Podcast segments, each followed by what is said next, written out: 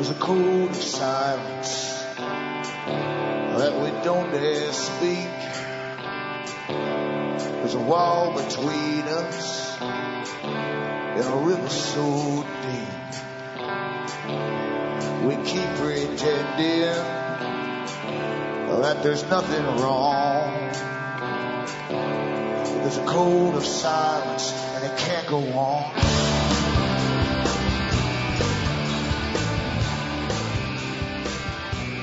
Hi folks, I'm Alan Watt and this is Cutting Through the Matrix on June the 28th, 2011. For newcomers, you should look into cuttingthroughthematrix.com and help yourself to the hundreds of audios which are there for free download. There's so many to choose from, but at least hopefully you'll have an understanding of the system into which you're born. It truly is a system, a very well worked out and intricate system, many levels of it of really herd management on the general public with big plans for the future. They had big plans in the past. They have accomplished the past goals. We're there now.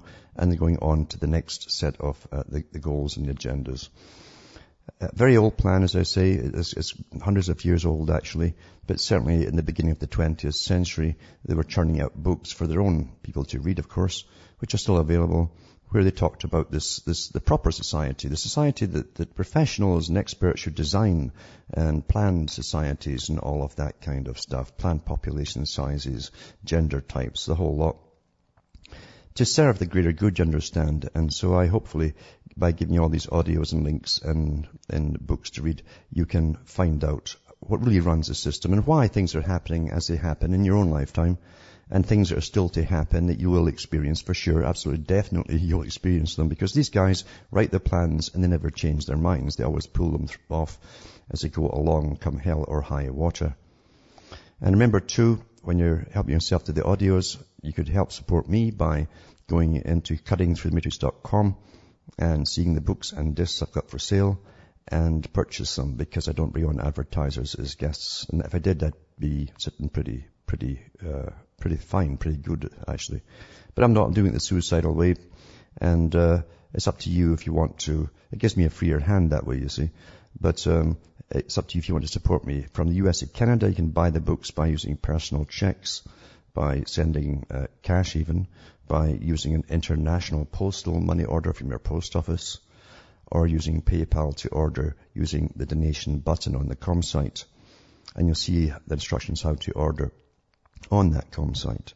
And if you send, use the PayPal, follow it with an email with name, address and order, and I'll get it out to you. And I'm happy to say that uh, Canada Post is back from being on strike. Actually, they were, actually were locked out by the government. In fact, they, they did a partial strike at first, and then the government locked them out for about a week and a half or so. So we're still uh, waiting for the mail coming in and going out. It started today, apparently. So it'll take a little while to clear up, but at least it's moving again. Uh, across the, the, the, seas there, you've got to order, you can, you've got Western Union, you've got MoneyGram, and again, you've PayPal to order. Uh, send uh, an email afterwards with your name, address, and order, and I'll get it out to you. And remember, straight donations too are very, very welcome. Because as I said, I don't bring on advertisers really as guests. Lots of shows do that, which is fine if, if people have got, if it's a business or whatever. This is not a business and it also leaves me a, gives me a freer hand to say things I want to say uh, without being beholden to bunches of sponsors. The ads here on this show are paid directly by advertisers to RBN, Republic Broadcasting Network, for the show, and it pays for the staff and equipment and uh, their bills too, hopefully, um, to get this particular broadcast out. It's very vital it's, it's done so. I certainly thank them for doing it, but I've got nothing to do with that, and I don't uh, get any cuts off it at all. So it's up to you to keep me going, and as I say, I can certainly uh, go off and do other things if I have to do it. I'm really thinking about it because uh, times are getting tough, as we all know. Fewer folk help you out or donate, and uh, the dollar is worth almost nothing. Uh, scheduled to become even more nothingless shortly with inflation rising. Back with more after this break.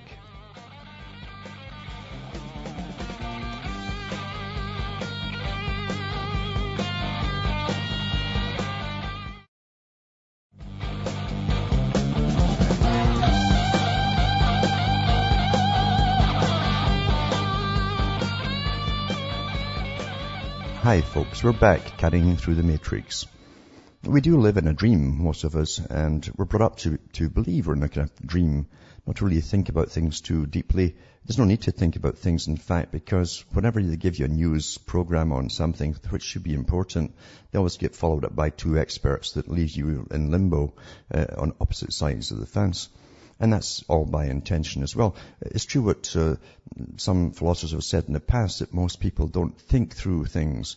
They actually learn by osmosis. It's kind of filtered into your mind through little bits in movies and popular music and, and little headlines in newspapers. It, it, filters in there. So you never really actually think through any particular program.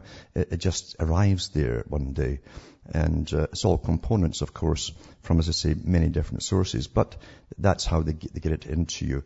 And remember what Brzezinski said, we don't have to think much, and, and it'll become even more so in the future, because the public expect the media to actually do the reasoning for them. They don't come out and tell you that. We do. People say, well, if, you, if the media tells you to worry about something, you will worry. If, if they mention something horrific, like radiation, and leave it at that, or say it's okay though, you'll, you'll be fine and you'll go out and play.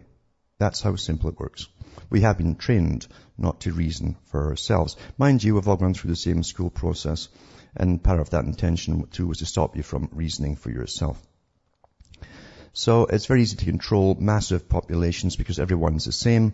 And technically, if they were all insane, they'd think they were all perfectly sane because they would all have the same opinions. That's how we, bounce uh, our ideas off others around us and to see if they think the same way as we do. And then we, we say, well, I must be sane because I've got the same opinions as they have. But really, we're all in the dark, like mushrooms, as I've always said. And there are big, massive organizations, well funded, by your tax money generally, and by money from the big, big foundations. The big foundations together collectively are called the private or, or the parallel government, as Maggie Thatcher called it, and others have referred to it, made up of uh, ex-prime ministers and presidents who all know each other and can get the job done, as the Club of Rome has said, uh, because they're not responsible to the public anymore. They can actually get high-level meetings uh, done ran through and, and formats laid out and go ahead and actually get things moving within different countries, internationally, of course, across the planet. And this is ongoing all the time. That's why you never see these guys fading away, like Clinton or any of them. They're all busy working behind the scenes as technocrats, they call them now. That's what Brzezinski called them and uh, they are not responsible to any public, even though they're using millions and sometimes billions of your dollars to get their, their particular part of the job done. And this is how the, the public are scammed all the time. Uh, and if you mention it to you, what you think is your elected government, they say, well, we can't do anything about this organization because it's private. And that's, then that's it. Quite easy, isn't it? Uh, the Club of Rome said we are post-democratic in democracy, you can get nothing really done. There's too many competing factions. And they make sure there's lots of competing factions. They're always adding more and more factions to it all the time. A lot of crazy ones as well, just to make it more confusing. And eventually they'll use all of that to say uh, officially that we can't go on with that democracy. It's, it just doesn't work anymore. When it suits them, they'll come out with that. Now that they've created so many factions. Now, I've talked about how this big system goes back for hundreds of years actually, but you can find a lot of it around the time of Charles Darwin coming out into very old books now, of course, if you can get your hands on them, and to do with population and, and what types of society or even people should live on this planet and then into inferior types, superior types, and all of that. It's quite easy for them to rationalize who were the superior types. They, they believed they were self-evident, the ones who'd come up through business, grabbed a hold of a lot of money and maybe even led countries and were in business at the same time. Because really, that's what you do you need a country. You're in your own personal business, and um, you you accumulate lots of cash and hang on to it for a few generations by interbreeding with the right people. Like Charles Darwin's family only interbred for five generations with the Wedgwood family, for, for instance. There's an example for you.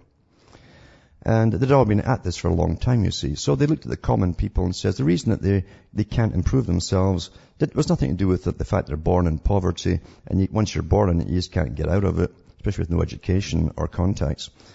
But uh, they believed that they were what they would now call today junk genes. They believe all the evolution uh, has come to pass that can be with this particular type of species, and therefore the elite, those who have accumulated the cash and have got important positions of power across the world and their family members, uh, should run the world instead. That's what they've, they've believed for a long, long, long time. And they've been doing it too. And they're also ter- terrified as well of having too many people. That was one of the prime uh, worries at one point.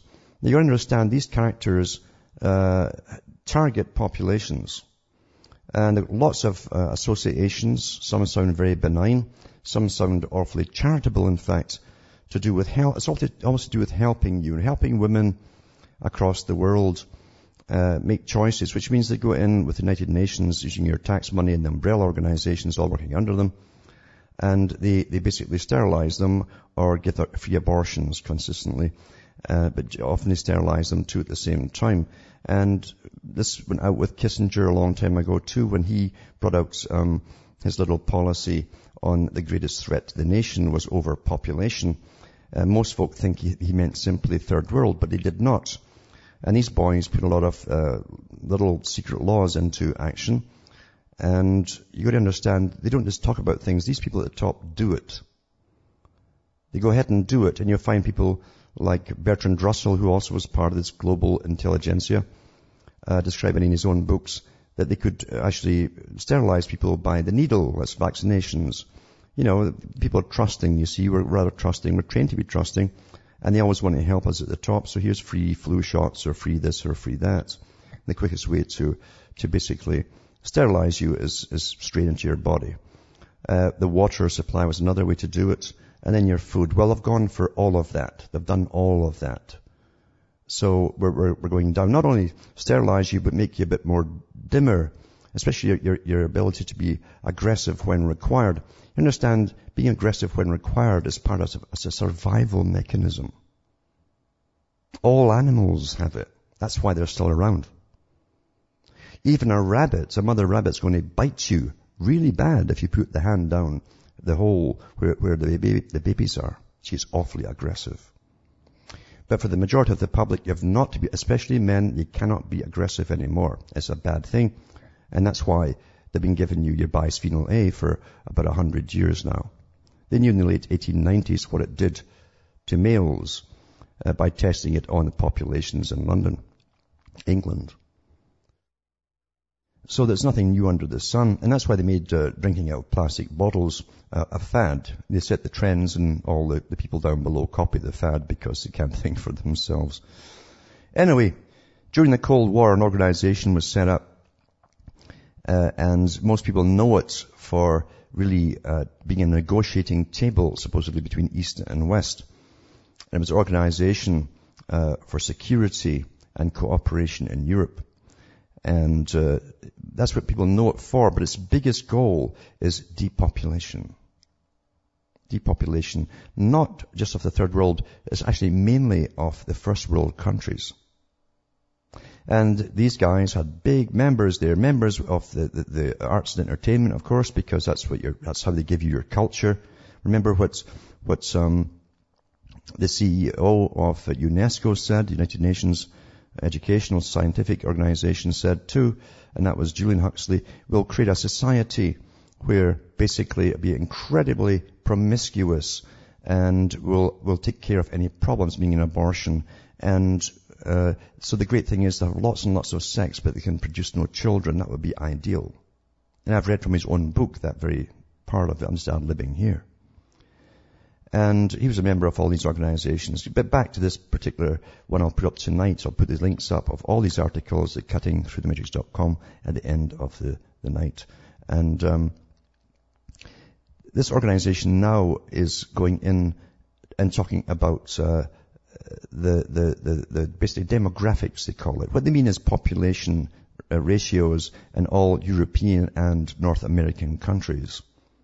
And they were given the task before to implement all the different, especially through again women's rights. It actually meant they wanted to convince women to have abortions. That's what they were really after. And how it's really affected society and how the, the population rate has plummeted plummeted.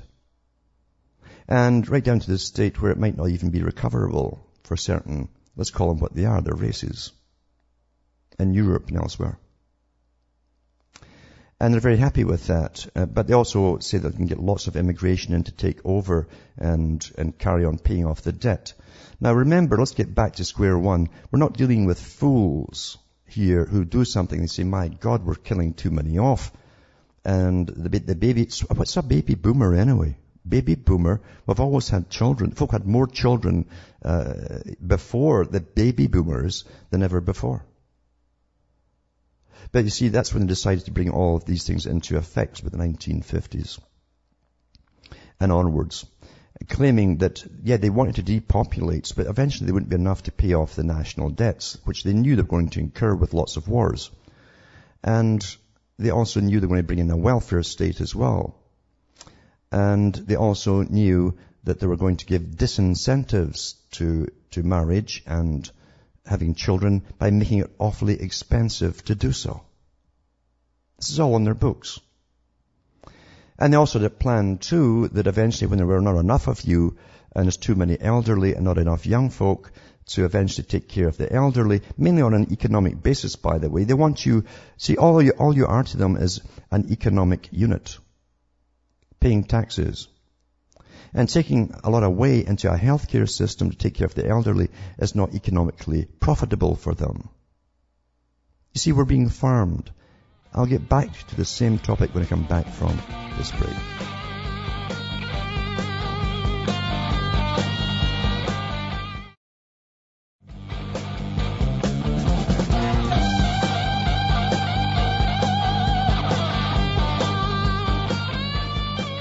Hi folks, I'm back and we're cutting through the matrix talking about what just one of the many organizations working at the United Nations uh, to do with all of us. And they have a big agenda, an agenda which they never disclose to the general public or seldom do. And if they do, the public um, can't actually read between the lines or listen to the little bits they're being saying, that they're being said. So tonight I'll put up an article which has got a link to the video and is put up um, by Sovereign Independent, I think. And you can listen to two hours of it if you want. One of these so-called uh, professionals, one after another. You'll notice most of these professionals, by the way, also work for governments in geopolitics. That's the ones who, who work out future wars and taking down populations like Muslims. They actually mention Muslims in this, this particular two-hour video because they say they're 30 years behind the times, meaning they still believe in marriage, they have children, and they're not playing the game of sterilization and abortion. That's what they mean by that. So I'll put this one up tonight and you can listen to it for yourself and listen to these. These are, these are the well-paid lackeys of the ones who really control the world that you'll hear talking. Well, well-paid lackeys, that's what they are. And they work for governments too. They're almost like freelancers for government, but they're always working for their big masters above. And you'll understand they're already internationalists if you hear them talking, and I'll, I'll give you no more clues than that. But anyway, uh, it says, um, they actually mentioned too, by the way, that there are organizations, separate organizations and private organizations and governments in Europe who are out sterilizing the populations. They actually mentioned that part. For those who miss it, try not to miss it. If they, when, when you hear it, repeat that part over and over to yourself to understand what they're saying. Because most of you won't want to believe it. And therefore you just toss it out your minds afterwards. They've, all, they've been at it for a long time.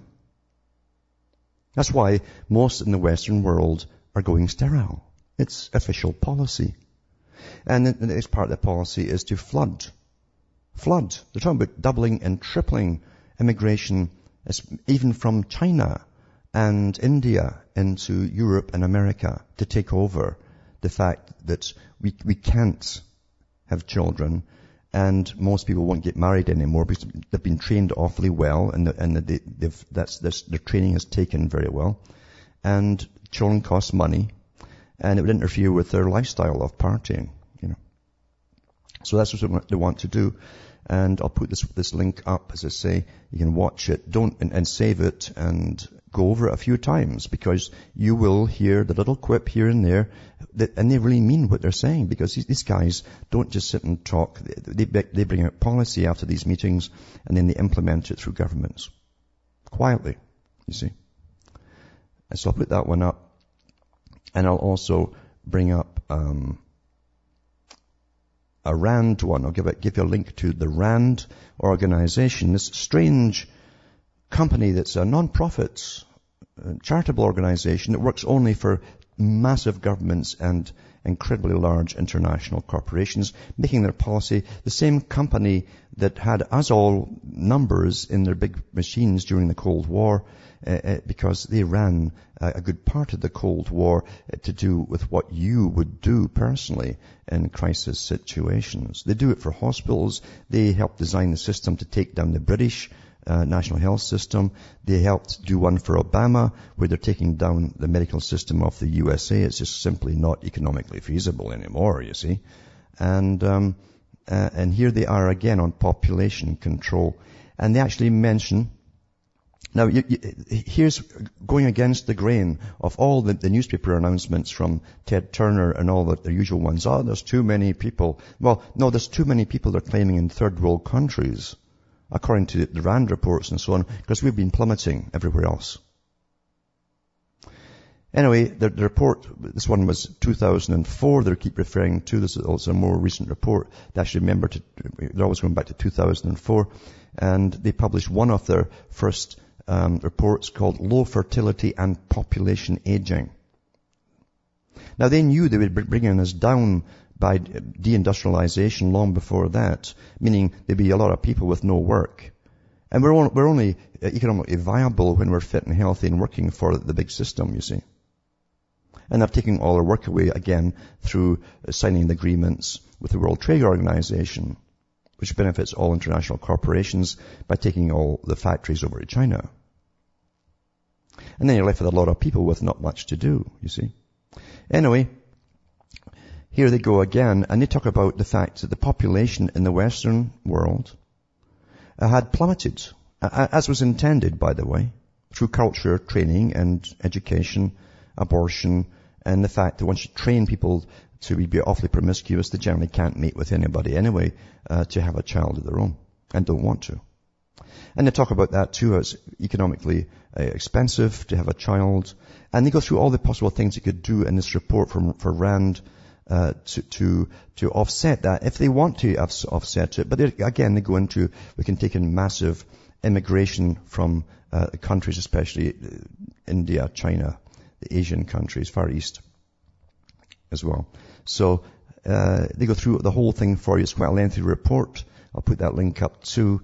And you can look at, for those who are really interested in what's happening, I mean really, really interested in what, there's very few people, I'll tell you, I'll be honest with you, even in what they think of as a patriot movement, who really want to understand the whole big system. Most simply grab the frightening news of today, which is replaced by the frightening new, news of tomorrow. That's just like addicted to frightening news. You've got to know what's behind it to understand what's happening and to give you any power at all. Back with more after this.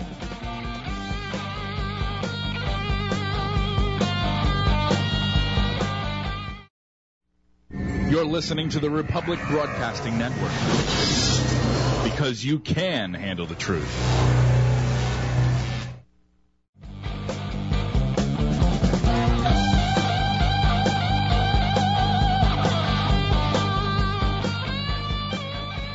Hi folks, we're back cutting through the matrix talking about the big system with when it trained us all, of course, not to have children and made it very expensive to have children. I actually taught a lot of women, they call them rugrats, that was a common term, so they would despise children in a sense as a way of holding them back from careers or, or having lots of boyfriends. And that's all you had since the 60s onwards is a escalating promiscuity, exactly as was planned by the way.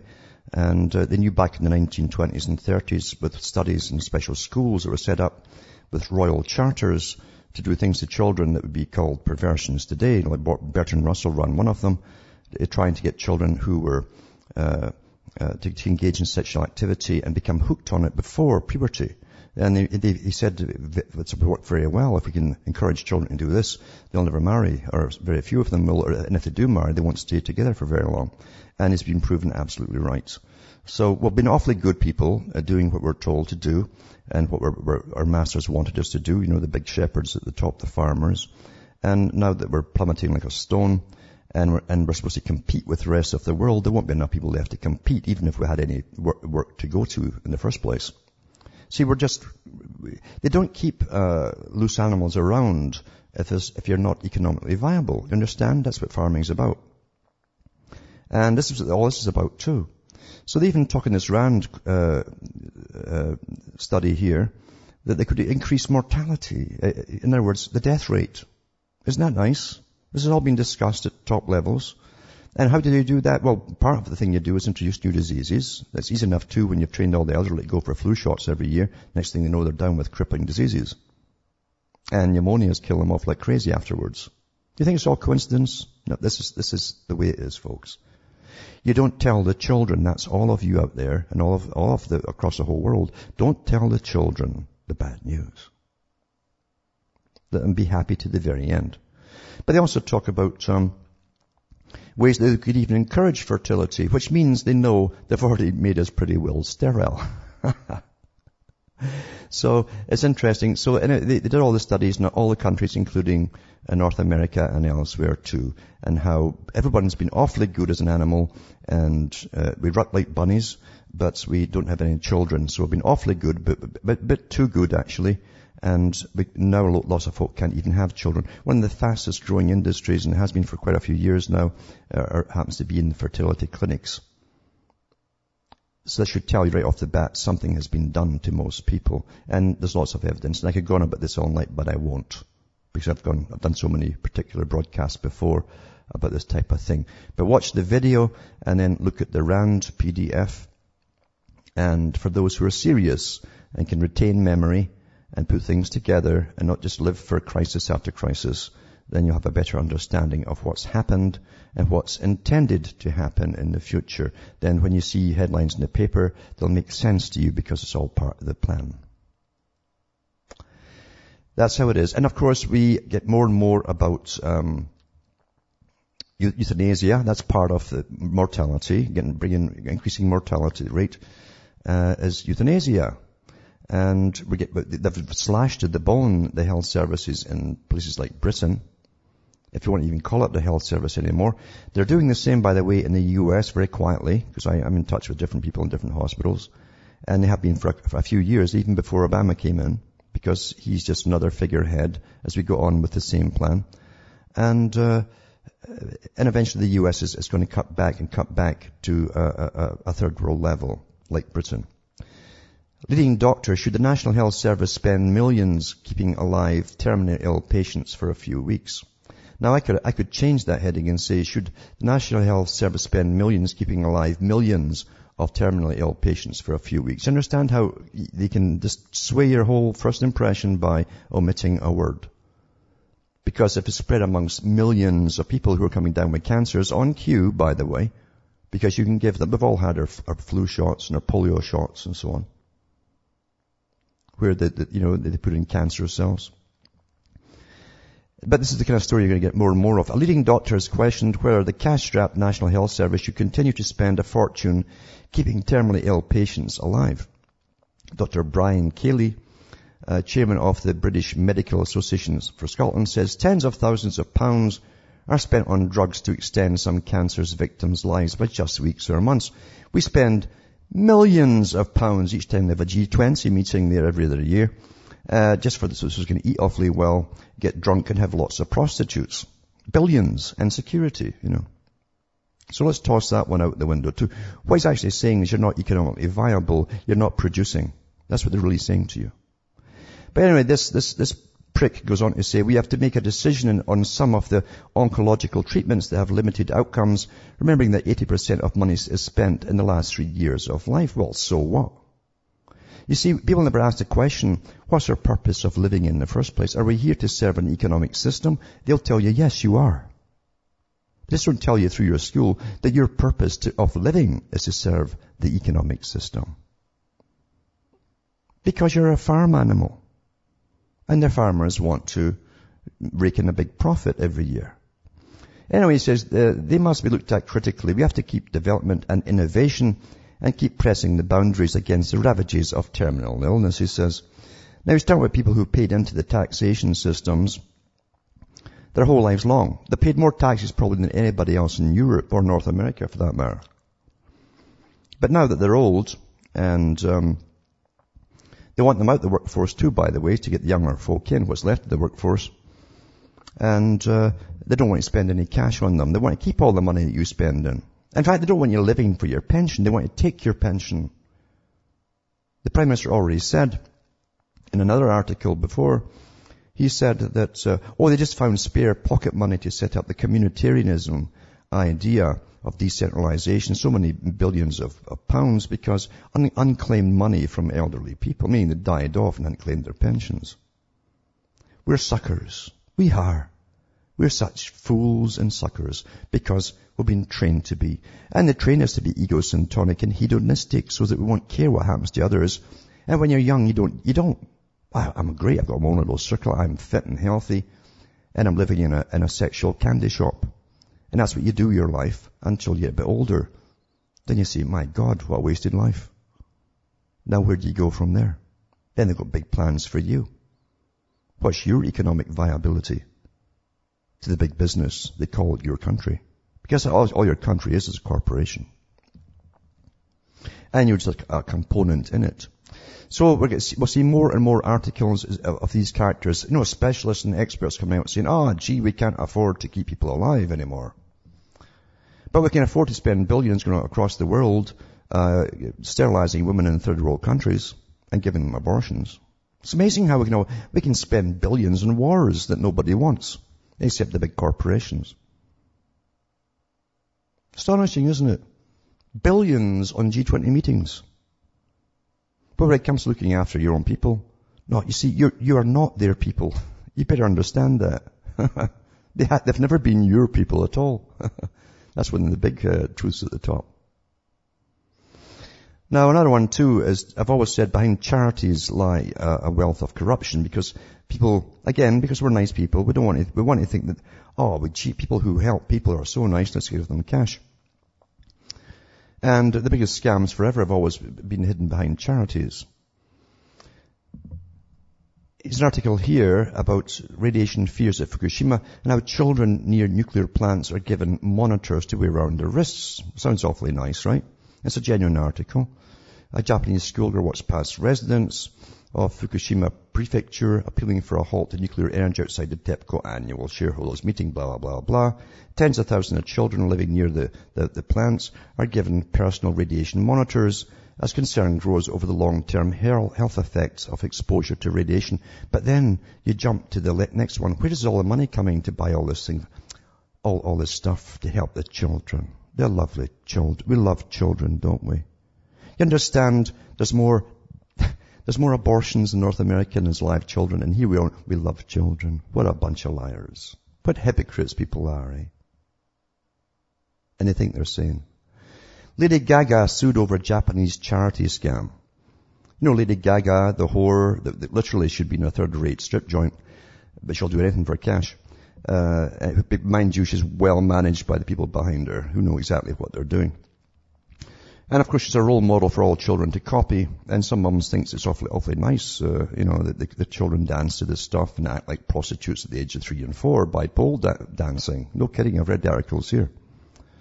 Anyway, according to radaronline.com, uh, five US uh, uh, million dollars a lawsuit has been filed against the, the Judas singer saying, uh, claiming she scammed money for the sale of her We Pray for Japan wristbands. The money is supposed to go to victims of the earthquake and tsunami which devastated Japan in March. The superstar charged $5 for the wristbands, $3.99 as well for shipping and handling, and another 60 cents in taxes. The lawsuit claims she inflated the costs and kept the extra cash for herself. uh, and soon Lady Gaga simply to hold her accountable for giving the money that she was raising for charity to the cause that she was trying to raise it for, says Ari Kresch, an attorney for 1-800 law firm. It's called 1-800 law firm. The attorneys claim that they have contacted Gaga's representatives who refuse to disclose how much money is being retained by the star for the sales. And um, Alyson Oliver explained, when you use celebrity and your power as a musician to take money from people under false pretenses, that's just wrong. When we tried to communicate with the defendants in the lawsuit, all we got was, well, some of the money is being retained, but we don't really know how much. That's the essence of the response we got. They probably get these things for about 10 cents, 15 cents, these wristbands, because they're mass produced, you know. Mass produced. But uh, charity is good, you understand, and these people uh, are really nice people, you know, and that, that, that makes you feel better about the fact that they're enticing all young girls to be, to be, behave and become what she portrays on television. As I say, it's not really her. They'd have picked a thousand or a million uh, gagas. It's the, in the music industry, it's the ones who come in to make you a star that are important. And that's how they do it. It doesn't matter if you've got talent or not. They make you a star. They make you a star. The star makers, they call them. And you think the music industry has nothing to do with politics. Everything in the music industry is politics. The other night I talked about schools in Sweden, but elsewhere too, who've done away with the term him and her. Because it's, you know, it's, it's, it's not gender neutral enough. In the 70s, every musician who wrote music was told that all they would ever do to get on, if you'd have, if you want anything sold, You'd have to write music uh, and put in the words and so on. It had to be gen- gender neutral. You couldn't say he or her anymore. And very few folk in the, in the public ever stopped to question. Gee, they used to sing about her and she's beautiful and it suddenly all stopped. And you could put it to anything. It could be your, your dog or your cat or anything at all. That was all because a decision was made at the top by the star makers. And even during uh, the punk rock and all the rest of it, it was all to do with socialism, pushing socialism by the ones who ran all the groups.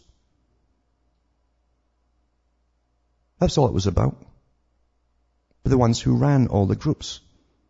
Because they're the culture industry, they create the culture. And they work with the United Nations and the previous groups I just talked about on depopulation and so on. They're all connected. All of them. Now, you can't win in this system. I keep telling people it's not designed that you win. You'll do all the right things. When the government does this, you'll move to this, and uh, okay, I'll put my money here, and, and they, they, grab it regardless, one way or another. Yeah, it's not meant that you win, because they have the whole think tanks working on how to get everything from you. And if you think you're smart, you say, oh, okay, they're, they're trying to get us into this interdependent system where, where we, we will need everything, we need the system to live in. Uh, we need, for everything that we need, heat, fuel, clothing, uh, food, everything. You, you, must be interdependent, meaning you're totally dependent on the system. That's what they want, an interdependent world, living under the bosses. And when you try to get off the, the grid and so on, here's what they do to you. This is from England. A couple living an off-grid lifestyle say they face prison unless they move from their own land in Willand, this is in Devon, and return to an existence in the benefits trap. They'd rather unemployed and on benefits and living in welfare. Stig and Dinah Mason bought uh, Muxbeare Orchard, an orchard, an old, orchard, after a sudden windfall allowed them to quit their impoverished lives on a Hertfordshire council estate two years ago. It must have scratched and winner or something, who knows, or maybe a, a will. And it says, the Masons have transformed what they described as a derelict four-acre plot into a haven for of self-sufficiency, boasting a 400 square metre allotment a polytunnel and greenhouses to grow fruit and vegetables, chickens and eggs for production, and an orchard where they have regenerated, uh, it's an old orchard, they regenerated by planting around 14 new apple trees of various species. The couple of two boys, aged nine and nine, well that, that's another strike against them, they've got children as well. Eh? Say because they moved onto the site in order to work the land, Mid-Devon District Council is turfing them off as officers do not consider them to be conserving an, an agricultural area. So here you are trying to make a go of it, be independent. You've been probably on welfare before, no work. It gets a little bit of cash. You buy this place and in comes, you know, the local government to kick you off your own land because, because uh, you're not really conserving an agricultural area. They've deemed all property for different purposes now. They faced magistrates on March 31st when they were served with an injunction to leave within 28 days from June the 1st. Dinah, 35, who spent a year with her husband clearing four-foot-high nettles and thistles, which engulfed the four-acre site, said, how can anybody say the orchard was being conserved before is beyond my comprehension? It'd probably be probably abandoned, you see, and it's running wild. Dinah works well. Stig 34, as well as making sure the children get to school on time, tends to the land on a daily basis where peas, potatoes, garlic, strawberries, raspberries, and various produce have been growing since 2009. They're vegetarians. The Claims Council officers offered them bed and breakfast accommodation. In other words, get off your land, but and the, the council will give you bed and breakfast accommodation in Cullompton at taxpayers' expense and suggested they live on uh, uh, takeaways, takeaways, you know, that junk food that kills you off, which are likely to cost around £20 for each family meal. This is what the lens that government will go to rather than allow you to be independent. Do you understand? Independence is not to be allowed. That's what all the mantras are about at the top across the world. Dinah's income currently provides the family with everything they need, which they cannot grow themselves, but is unlikely to stretch to cover uh, kenneling costs for their dogs and so on. She says they currently receive no state handouts, they don't want them, but giving up their off-grid way of life, they fear they will end up in a council house claiming housing and council tax benefits, as well as seeking grants to help pay for high utility bills. That's how bad it is over there, folks. You have to get uh, help from the government to pay for the fuel so you can live through the winter or you die of the cold, like thousands of elderly do already. And now it's normal. Accept it as being normal. The 25,000 die off in the winter. Again, kill off the elderly. You see, you see how it fits together? You understand how it fits together? I hope you really do. I hope your minds are really working. Back with more after this break.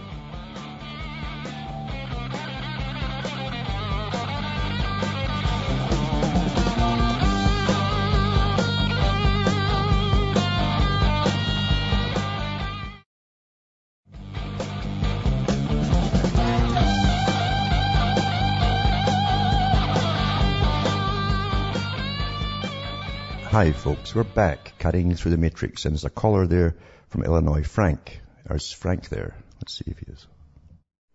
Hi, good evening, Mr. Watt. I really appreciate you taking my call, and I know I'm short on time, but I but I'm a physician and I work in geriatric medicine through um, the northern part of Illinois and uh, Indiana, and I work primarily in nursing homes. I just wanted to verify a point you brought up. I began to get very suspicious of these uh, vaccines because every year come September, October, there's a massive push to uh, inoculate or vaccinate all the geri- all the folks in the nursing homes, and that's primarily what I do. I do geriatric nursing home care, and then by Christmas time, January, we have these massive die-offs. And, and I'm telling you, I've done this. I've been in this field for 15 years, and I see this all the time. And you know what? You really you brought up an excellent point, and I just wanted to thank you. I, I've been trying to put this together. It's just, and you you blame the holidays, you blame the the winter and all that kind of thing. But and like I said, the last couple of years, my, some friends and I we've become very suspicious of uh, vaccines based on basically what had happened last year. But I just wanted to thank you so much and keep doing keep keeping us informed. And I hope you do a little more research and bring this up several more times on your show. I really appreciate it. Yeah. I've actually got stuff on the website on previous talks I've given on just on vaccines and uh, all the evidence that's been accumulated. But I noticed it myself years ago in Canada even, because everywhere when the flu broke out, supposedly, it always began in geriatric nursing homes. And then they would tell you it was carried out into the public by visitors. But I, I, well, they were the first ones always to get the flu shot in the homes. So here, so if the thing prevents the flu, how are they coming down with pneumonias and dying off as soon as the darn thing is given? I mean, this is an agenda. It's an agenda. And then we've already done the Salk vaccine and the fact that he knew, uh, and, and it's actually, I give a reference to a, an old um, film that was done, a documentary on Dr. Salk. He belonged to the American and British Eugenics Society. Most of his papers were on depopulation, the, the, the need to reduce the population drastically and suddenly became a hero because he's changed his mind and wanted to help people with the vaccine for polio. And from then on, uh, people came down with all kinds of uh, aging diseases, uh, early arthritis. We never used to have ju- juvenile arthritis like this. Um, and, and, of course sterility too, and of course the simian 40 virus that came in in every polio shot. Uh, the only function it has is apparently to cause, is to cause cancers. So uh, it makes perfect sense. A, a, top eugenicist whose goal was depopulation would come out with something to help the people, just like the charities do. Yeah. and, and you have this information on, on your website. I'm relatively new to your show, so I. Yeah, I got lots, uh, lots of this information and links too to a lot of the talks. Uh, I, I, should still maybe have the link to the Dr. Salk uh, vaccine link where he talks himself, and then uh, his staff that worked with him talk about it, admitting they knew all these contaminants were already in the polio vaccine, and, but how they thought that the benefits outweighed the risks, even though they knew it would probably give people various diseases down the road. So this is how they, they rationalize it to the public and to themselves. Incredible. It's so incredible. I, I can't, like I said, I can't thank you enough. And this, this helps tremendously because I'll go to your website and do the research and check it out. But I hope you continue with the medical aspect of it because I there's just so much going on. I, I could talk to you another time about. Well, Bertrand Russell, who was a top member for the United Nations and depopulation too, said by means of injunctions and the needle, the needle, he said, we shall reduce the population, he says, and create the proper kind of population we want, not too bright, etc. With the needle. That's what he said. And the food. But the needle was his big one. he was at top United Nations meetings. But thanks for calling. And from Hamish myself from Ontario, Canada, it's good night to me, your God, or your gods go with you.